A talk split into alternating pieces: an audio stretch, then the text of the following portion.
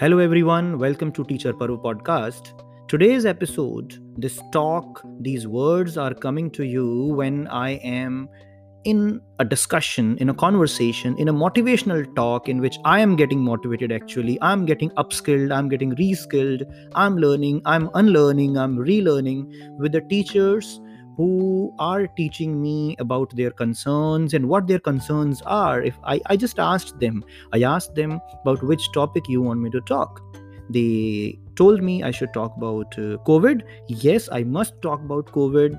You know social strengths the strengths that we have in our society or the falls or the wrongs that we have in our societies they come out when we are in, in, in crisis times. So, COVID has probably brought out the weak part of our society as well, where social discipline seems to be the toughest thing to teach somebody whose safety is based on the discipline which is being prescribed by the government unfortunately. Like it is like we want people to wear helmets so that they don't die.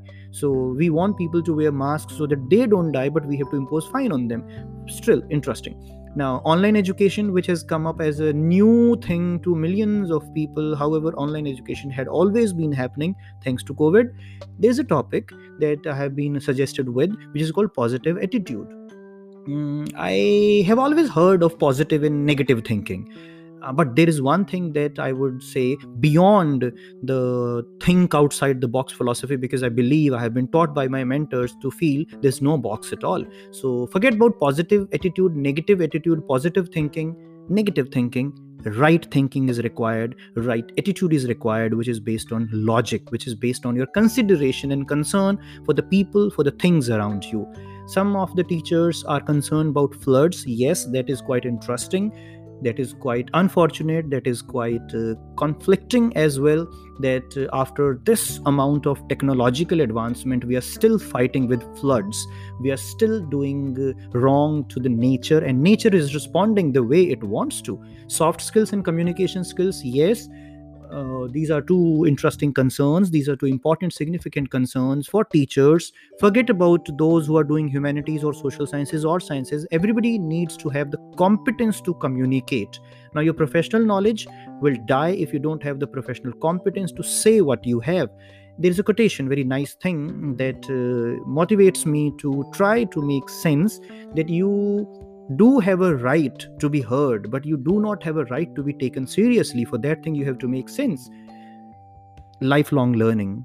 We human beings are made for lifelong learning. And zoom in on lifelong learning, you will find that you have a better future in it. You you sustain yourself.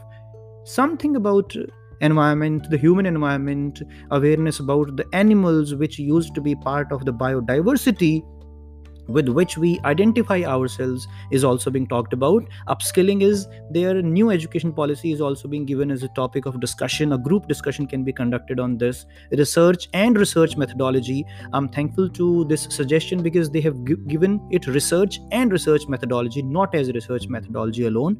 Cyber security internet maturity i must mention one of my nice friends raghu pandey who works uh, in bhopal across india also people know him. He is one of the first people in india who started talking about internet maturity and digital citizenship. I would request everyone to go to internet maturity's uh, accounts on internet as well. So internet of things is another suggestion. New technologies in banking sector cyber crime internet of things again artificial intelligence is there software and technology now research methodology all these things are the global warming right thinking sustainable development all these things are quite wonderful things suggested by all of you. Artificial intelligence is also there. And i'm really glad that you all have uh, gifted me a very nice uh, amalgamation this rainbow this cluster of words thank you very much we'll meet again. This is an episode dedicated to the teachers and the learners, lifelong learners, actually. Thank you.